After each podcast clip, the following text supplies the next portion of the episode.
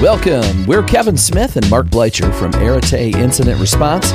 We're excited to share actual incident response cases, chat about IT security, and introduce you to the most influential players in the industry. With that, let's get moving, and thanks for joining this episode of Security Superpowers. Welcome to another episode of Security Superpowers. I'm Kevin Smith, and keeping me company this morning is Mr. Stephen Ramey while Mark takes some much needed time off. Good morning, Steve. How you doing? Good morning, Kevin. I'm well, thank you. How about yourself? I'm doing great, Steve. Pretty excited about our guest today, so I'm going to jump right in, if you don't mind, and introduce him. He was a former brigadier general in the United States Air Force. During his military career, uh, he was director of intelligence at J2 uh, U.S. Atlantic Command. Deputy Director of Operations at the NSA, as well as Commander of the Air Force Technical Application Center. He was previously Vice President of Cyber Services and Chief Cyber Strategist for Fidelis. He managed the network defense and forensic business at General Dynamics, including the Digital Forensics Lab. And the governor of Rhode Island, Gina Raimondo, recently appointed Jim to the state's Cyber Commission. It is my pleasure and honor to welcome our very own Mr. Jim Jaeger. Thanks for joining us today, Jim. Well, thank you, Kevin. It's uh, it's exciting to be able to join you and maybe provide. Uh, you know, what I can probably provide is historical perspective, given how many years I've been in this business. Well, well, Jim, we, would love to get a little bit of that historical perspective, if you don't mind. Uh, you know, from the Air Force to the NSA, uh, you have an amazing track record. Tell us a little bit about that. Yeah, I, I think a, a, a, couple of perspectives there. Um, and the first one is is a little bit tongue in cheek uh, because NSA certainly has not approved it. But usually, the short answer to, the, to this question is, well, I spent 25 years hacking into other countries, and now I catch hackers. But again, that that is not the NSA approved uh, statement. Uh, no, I, I, think there are so many ways that uh, both the, the Air Force and the, the various NSA organizations that I worked in really prepared me. Uh, a lot of it was uh, really growing up in a very high tech arena uh, with incredibly mission oriented and dedicated uh, teams. And that's a lot of what I see uh, in the uh, combating cybercrime arena and uh, in Arete uh, in particular. Um, I was frankly blessed to have some amazingly exciting jobs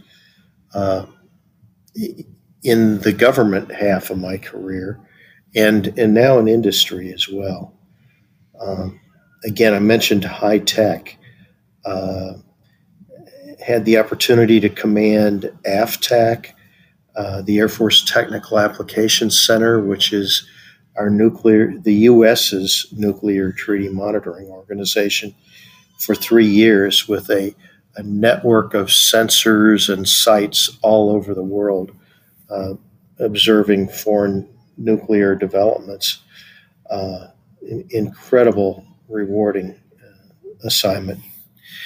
Uh, then got to go back later to NSA again, and we'll talk a little bit about my intern job uh, at NSA separately because I think that's so important for all of our teams today to get those growth and, and those intern opportunities. But uh, eventually went back to NSA the second time as the uh, assistant director of operations. Uh, what an incredible organization! Uh, their capabilities uh, in the, the things they do to safeguard the United States, it's just very, very rewarding. And then finally, uh, the last uh, active duty military assignment was really interesting too because uh, I had the opportunity to be the only non Navy Director of Intelligence, or J2, in the history of Atlantic Command. So we were providing intelligence support to nuclear submarines operating across the Atlantic. And uh, to make sure that I knew how to do that, I had to go out and spend spend some days and nights on submarines, which uh, not very many Air Force officers get to do. I would say that you were on a very short list. hey, um, I, I, I want to highlight the AFTAC role for just a moment. Um, you mentioned that you know there's people stationed all over the world. Um, you know, essentially, uh, what would amount to be a pretty complex network of people and sites and and uh, locations, all collecting data, uh, beaming it back to the mothership, if you will. Um, somewhat of a foreshadowing to today's modern workforce structure, wouldn't you say? Yeah, it, it truly was. Ironically, again, in, in and NSA, uh, the in both those organizations in the early days, let's say the 50s and, and even 60s, uh, we put huge numbers of people out around the world in, in sites to collect the information that was so important to us. Uh, I had the opportunity, you know, joining those organizations in the 70s and the 80s, uh, where we were bringing a lot of people back from not only overseas, but some very remote, isolated places overseas. And just re- we'd have ma- maintainers out there at the front end, but um, most of the data was being remoted back to headquarters locations where uh, people could live much better lives with their families and and uh, and still do the important work. Ironically, that's that is so similar in some ways to the way we operate in in Arete. Um, we really are a virtual organization. Uh, our people are spread across the uh, the U.S., uh, Canada, India, uh, now Japan and Singapore and Israel.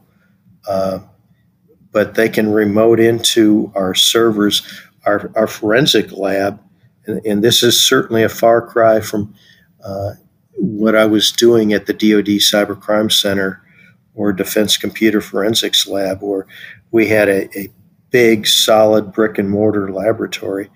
Now our, our lab is virtually unmanned, and our forensic examiners remote into the servers, uh, pull down the data that they need to look at, pull down the tools that they're going to use, and they can do that from anywhere in the world.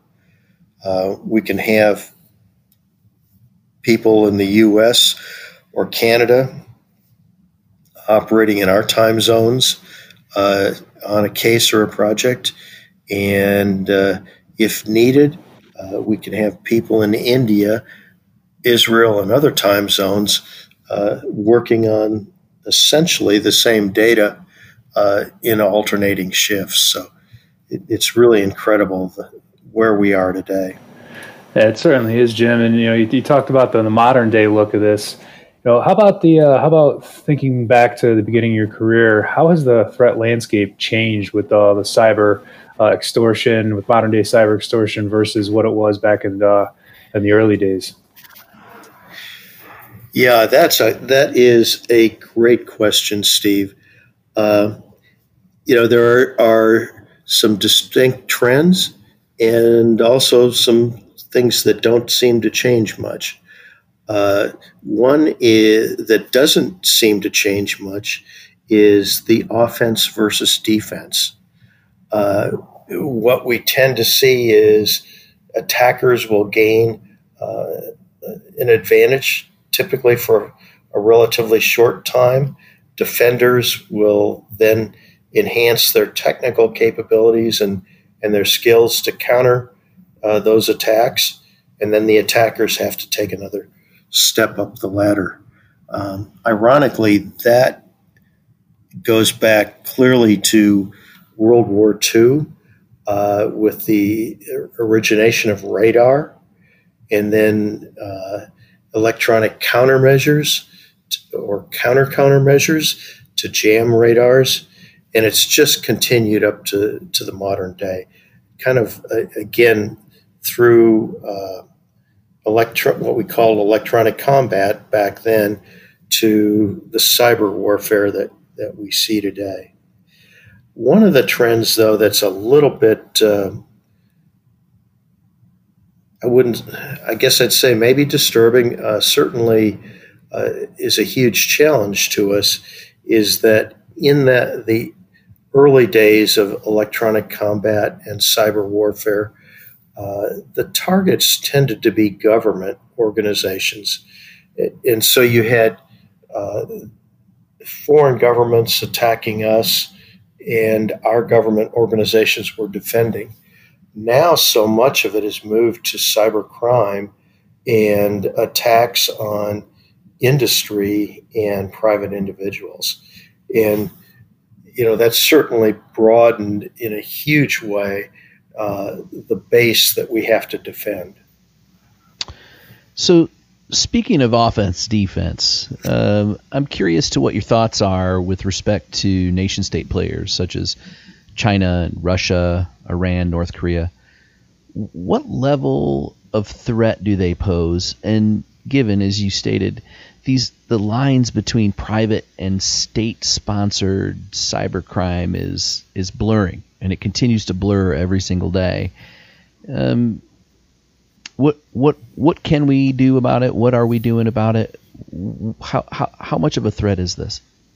Yeah, that's that really is a, a huge challenge for the U.S., especially as some of those nation state actors now start to go after industry uh, to steal sensitive technology, that type of thing. Uh, it that's the arena that we don't always see everything because oftentimes some of the nation state actors are are very very sophisticated and hard to detect uh, but they are out there operating what's really interesting is in the last couple of years uh, you know the, the two big players and there are a number of, of other players, but the two big players are probably Russia and China. And getting to where we are today, they've kind of come at things from the opposite spec- ends of the spectrum. Um, the the Chinese very clearly uh, this was a government orchestrated cyber program, uh, but what we're now starting to see kind of 15, 20 years into uh, the Chinese committing cyber attacks, uh, we're starting to see some of the the former government personnel are leaving government service and breaking off on their own, generally into uh, uh more criminal attacks. The uh, the irony is the Russians are coming at it from the opposite end. Uh, you know, 15, 20, 25 years ago, when the Soviet Union collapsed, there were a lot of highly trained intelligence officers uh, out of work and with with very limited economic uh, prospects, and so a lot of them turned to criminal hacking. What we're seeing now, though, is that the Russian government is starting to use criminal hackers uh, to further their national security goals. So, again, the Chinese are moving from uh, government hackers to, to we're seeing a lot more criminal activity. From Russia, the criminal activity has been there for 15, 20 years but we're seeing the Russian government become more sophisticated in using those organizations. So on our last episode, um, Stephen and I, with Leonid, um, discussed that fact uh, that some of these threat actors in Russia are nearly given safe haven by the government, uh, which makes sense since they're recruiting them. Um, would it be safe to say that uh, as a result, uh, aside from increasing the number of people doing it, um, that it emboldens people to do this sort of activity? Yes, it, it really does. The the risks are so low to cyber criminals and hackers in Russia that it, it does encourage the activity. I think the the uh, first case where that really came home to roost, uh, it was the WorldPay hack uh, in Atlanta. Now that was one, and one of the things that we really believe in is, as both of you are well aware of, is working closely with law enforcement, which we did on that hack. Uh, in this case, we, in some cases, we work with Secret Service. Uh, in other cases, we work with FBI. It just depends on who's got the lead. FBI had the lead on this one. We did work very closely with them um, and essentially provided all of our evidence uh, to the FBI. Uh, amazingly, the uh, director of the FBI at the time flew to Moscow and ne- negotiated the arrest of the hackers uh, which we thought was pretty cool and pretty in, incredible because it was the first ever arrest of cyber criminals in the USSR for an attack committed again via the network into the U.S. Uh, we we which is you know it, it, seems odd, don't you think? Um, you know, given the uh, the current state of affairs. Yeah, I, it it came at a time when cyber crime you know, it, there's kind of peaks and valleys in the visibility that it gets. And visibility was very high. Uh, and it, it, came at a time where we had some leverage uh, against the Russians. Like I said, it took the FBI director flying to Moscow to, to negotiate the arrests. The, uh, the rest of the story is kind of interesting as well. Um, again, we provided the evidence uh, to the FBI, who provided it to the Russian government. Uh, they prosecuted the, the criminals. And to your point about kind of a shelter or a haven in the USSR, uh, we we were very disappointed. They were convicted and got probation. So that that kind of points to what you were talking about. Um, but the irony was uh, about six months to a year and a half later, uh, WorldPay started getting checks periodically from the Russian government. And uh, what they did is they seized these guys' boats and cars and apartments and uh, were selling them and forwarding that money to uh, RBS WorldPay. I don't think they ever got back the uh, the 10 million that had been stolen in that ATM cash out. But it's kind of an, a great case study, uh, you know, in terms of the positioning of cybercrime in Russia. I think, you know, uh, hearing that, it, it kind of makes you wonder if they uh, attacked the wrong company and uh, the yeah the Russians were like, hey, you gotta you gotta pay up. You're right on target there. So you asked you asked uh, uh, earlier about what out of um, my government time uh, prepared me for uh, the arete of today and in our combat against uh, cyber criminals.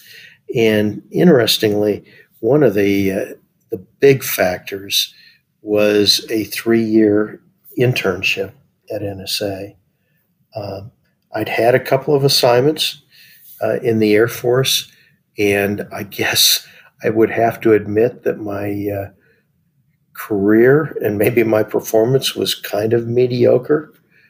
But when I got that internship at NSA, things really started to come together. And uh, that's when my career started to take off. So uh, that's one reason that Joe and I really believe in giving interns uh, an opportunity. Uh, we have a number now uh, of interns within Arete, and one of the initiatives that we're really working on is a partnership with the uh, Leahy uh, Cybercrime uh, Center at Champlain University in Upper Vermont. I think this is going to give us the opportunity to really expand uh, our work with students. Uh, the Leahy Center uh, provides SOC services. Uh, this, there's a leading forensic school, and so uh, we are really looking forward to uh, working with them to, to really expand our work with students. You know, I, I think that's fantastic um, in the sense that you're you're fostering interest among young people to explore this industry, the cybersecurity industry. You know, I get I get the sense from some younger people when I talk to them that they don't fully understand the cybersecurity environment. Uh, you know, that I mean, there's there's so many skills required uh, in this industry. You're you know, you're not always crouched over a computer crunching data and searching through millions of lines of logs. Um, you know the the the efforts that that uh, that we have going on uh, up in Vermont are going to be instrumental, I believe, at uh, at bringing to light the the many facets of this industry and uh, whether they're hard skills or soft skills. But um, but I, I'm excited to see uh, how our efforts play out up there. You bet, Kevin. Um, you know, I think what's so important in what you just said, the uh, all of the TV shows now, um, CSI Miami, uh, NCIS, and all of its different versions, uh, make, in particular, cyber forensics look very sexy, uh, and and it is. It, it's exciting work. It's great work. Uh, but what's often overlooked is the cybersecurity dimension. Uh, and that's what I think is so important.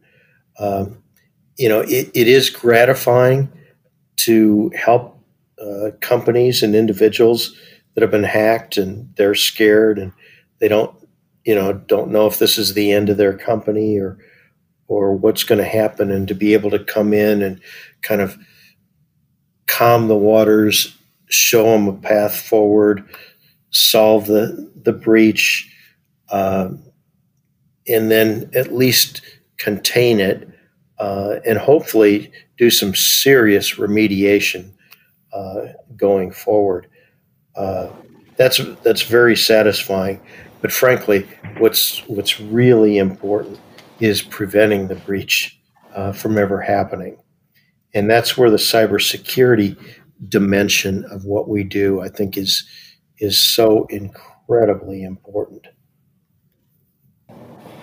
Jim, would you would you say that part of the uh, the dimension would include a collaboration with um, the, between the private sector and intelligence agencies and law enforcement? Yes, very very definitely.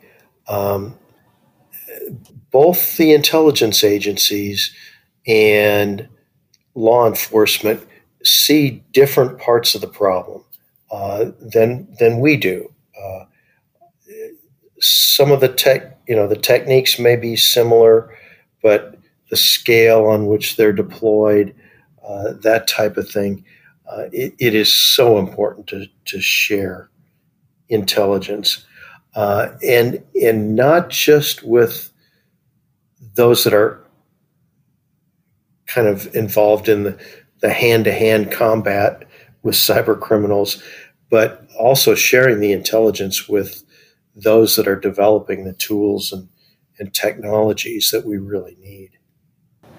Yeah, that, that certainly is, and that's the biggest uh, piece to this puzzle is is uh, you know how much information actually exists out there that isn't making it back to that central, you know, kind of um, uh, consortium that that puts up those defenses. Um, I guess you know, kind of thinking about that. Then, what what do you think would what do you think um, are things that every organization should be doing to mitigate the threats that they're facing? Uh, okay. Um, so part of that's tied to the top three biggest uh, cybercrime threats facing organizations today. The, those three are ransomware and ransomware and ransomware. Uh, it's unbelievable the the devastation that ransomware is, is causing today, especially to small and medium sized businesses, which are probably behind the power curve from, you know, the, the big banks can throw a lot of money into defense. Oftentimes, the the small and medium sized businesses either don't have the money or they don't understand how critically important it is. And and ransomware is just causing incredible damage. The good news is that there are a, a number of, of techniques, you know, good cyber hygiene, uh, using complex passwords, changing the passwords periodically, uh, doing patch management. Uh, all of that takes time and effort um, and, and should be done. But in today's environment, there's probably two factors that I'd really highlight. Uh, two factors, that's good. yeah, I didn't even think about that until it came out of my mouth. But obviously, one of those is two factor authentication. Uh, it's easy to get around passwords uh, unless you're using a multi factor, at a minimum, a two factor authentication process. The other one that is so critical and frankly reasonably priced is endpoint detection and response, EDR. Um, there are some behavioral based endpoint solutions out there today. Uh, some of them very sophisticated, using machine learning uh, and artificial intelligence that just stop ransomware dead in its tracks. Uh, they de- they're well. Let me jump back. You know, one of the things that's so sad on on you know so many of the ransomware projects that you all do, and, and I know you're painfully aware of it, is every victim hit by ransomware has got antivirus, and antivirus is basically worthless. Uh, so, what I really advocate is people take the money that they're putting into antivirus and just move that over to uh, a, a, good EDR system. Uh, as again, you all are well aware, that's the first thing we do on a ransomware project is deploy Sentinel One, uh, by far the best EDR system out there. Deploy it and contain that that breach, that attack, so that we can then help the the client restore into a clean environment. Uh, it is so effective, and frankly, this is where I struggle a little bit with the uh, uh, cyber insurance industry that we support. Uh, I'm not sure if I were an underwriter, uh, I'm not sure I would write a, a, cyber insurance policy that covered ransomware without requiring that the client had an EDR system because it's just that effective. It could cut insurance losses and cut our victims' losses tremendously.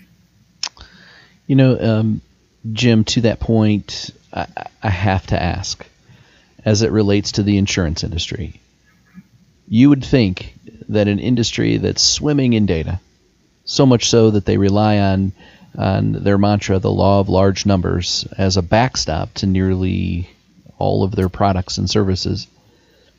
Um, these carriers seem to have been blindsided with their cyber liability policies to the extent that their solution is to insure a problem, and the reality is, um, you, you know, they're not insuring a victim's problem anymore because the insurance carriers are the victims.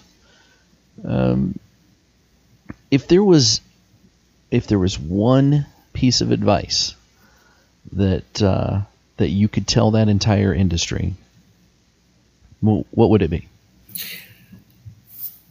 Great, great, great question, Kevin. Um, I think the good news is that I'm starting to see a pendulum swing back towards more focus on cybersecurity as as policies are being written. Uh, it's kind of ironic. Uh, we saw a lot more of that 15, 20 years ago in terms of the, the questionnaires that clients would have to fill out when they were applying for cyber insurance. And, and then even some outside testing and verification that, in fact, they were, you know, the, the information provided was accurate. They had good security programs uh, and that they were effective. Uh, as cybersecurity, I'm sorry, cyber insurance started to explode about 10 years ago, I think it became a land grab. And companies wanted to write as many cyber policies as fast as they could. And, and so they became less interested in lowering the risk. Well, as you noted, costs are going up uh, in terms of cyber claims. And I think that's starting to drive uh, more focus on cybersecurity back into the industry. Um, I think, Jim, I think we could talk for hours. You are so so interesting, and I appreciate you uh, you joining us here. I want you to promise me publicly right now uh, that you'll come back and uh, and join us again for uh, for another one of our episodes. Good. I really look forward to that. Um, there's some exciting things that we're working on right now. Frankly, to help raise the level of cybersecurity uh, for our clients, uh, and uh, uh you know we're working with partners like Sentinel One. Uh, some of those will be announced in the uh, the coming weeks and months, and I really look forward to coming back and and talking about those initiatives and the the impact they can have.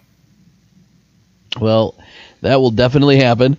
Mark, Steve, and I are already exhaling a huge sigh of relief. We have content, so we're excited about that. So thank you. um, Jim, I, I, just want to end it here uh, for now with a huge thank you uh, for joining us and taking time out of your busy schedule to chat with us. You're a blast to be around, and uh, and we can't wait to uh, to have Good. you join us again. So thank you very much. Okay, thank you. And I think uh, Steve, that uh, that pretty much wraps it up. Absolutely, man. Uh, this was uh, definitely enlightening, and I, have actually walked away with a few different points there that I'm going to use with my uh, my future clients. And that's it for this episode. We hope you enjoyed our conversation with Arete's very own Jim Jaeger. I'd like to thank Colin Hanks and Severine Fortin for putting the super in superpowers, as they always do, and to you, our listeners, for spending time with us. Don't forget to join us again next time on Security Superpowers.